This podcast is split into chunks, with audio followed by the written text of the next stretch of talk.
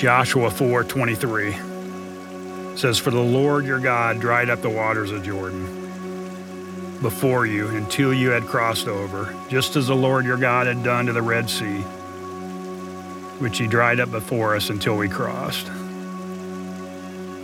So that all the peoples of the earth may know the hand of the Lord is mighty.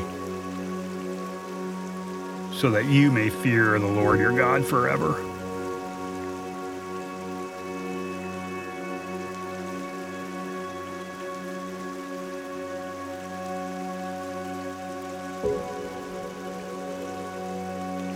I wanted to read that again one more time to think about it as we kind of quiet down and get ready for what God may have for us in this day and in these moments. For the Lord your God dried up the waters of Jordan. He dried up the waters of Jordan before you until you had crossed. Just as the Lord your God had done before in the Red Sea, which he dried up before us until we had crossed that that all the peoples of the earth may know that the hand of the Lord is mighty, and so that you may fear the Lord your God forever.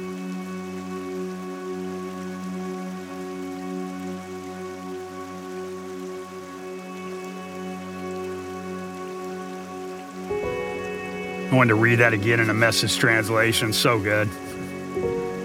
Verse 23 Yes, God, your God, dried up the Jordan waters before us until we had crossed, just as he did with the Red Sea. This was so that everyone on earth would recognize how strong God's rescuing hand is, and so that you would hold God in solemn reverence forever.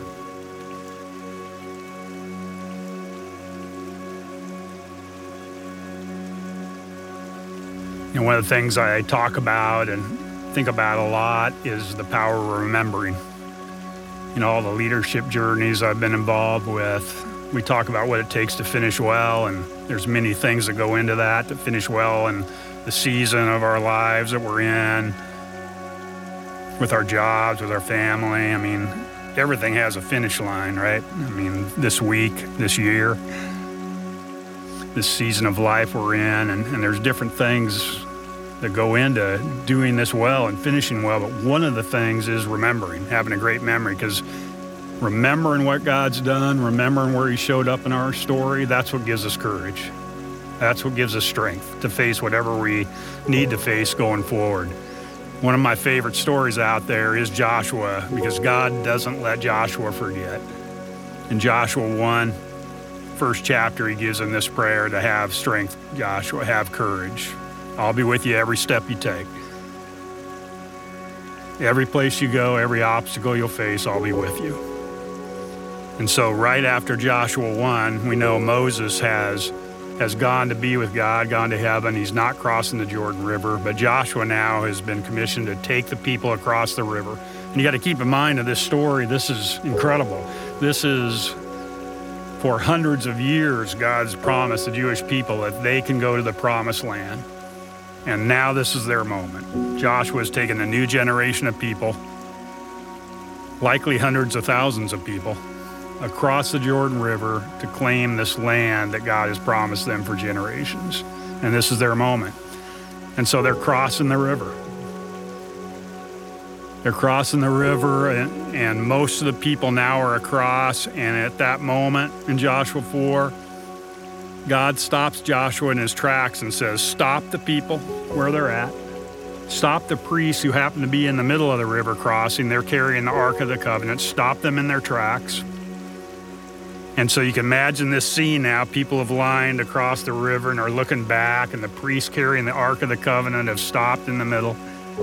And he says, Now, Joshua, find the 12 best leaders and send them back to where the priests are holding around, where they're standing firm. And have them each pick up a rock to mark this moment. And the passage in Joshua 4 said these 12 great leaders went back and they hoisted a rock on their back. So we're not talking a stone, we're talking markers.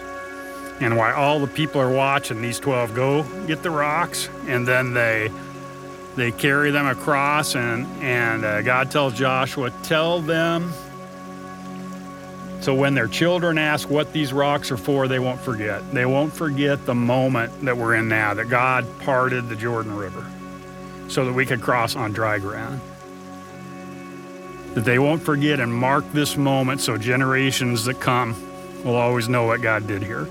And so these people come and they carry the 12 rocks out in front of the nation of Israel. And then the passage in Joshua 4 says, Then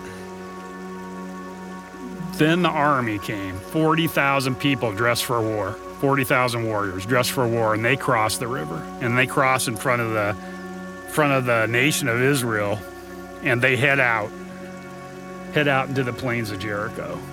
Now that's a that's a marking moment there. that's a big moment. 40,000 warriors now come out and they cross into the plains of Jericho. And where are they going?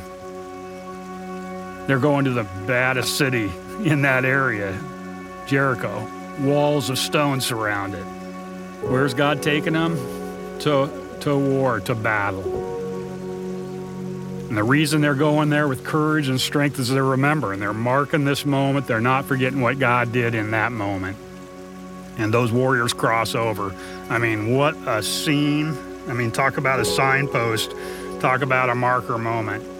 And my sense is God's telling Josh when he's telling the people, this isn't going to be easy. There's going to be battle after battle we're going to fight. But if you remember this moment, you'll have the courage and the strength to not back down.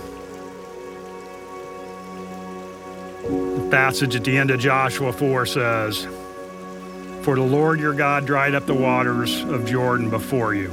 Let all the people see it. Dry, he dried it up until you crossed, just as the Lord your God had done in the Red Sea, which he dried up before us until we had crossed, that all the peoples of the earth, from this generation to the next, will know that the hand of the Lord is mighty and so you may fear the Lord your God forever.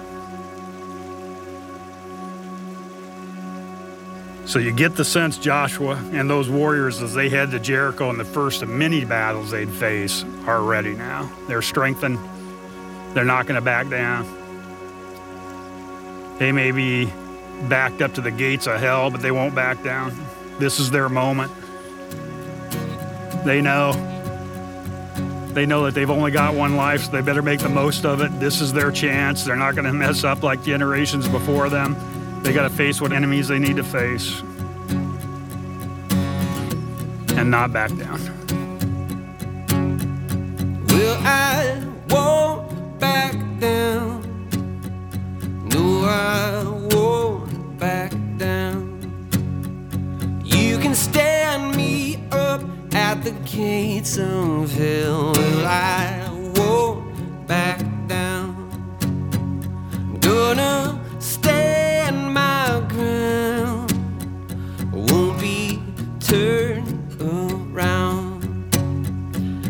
little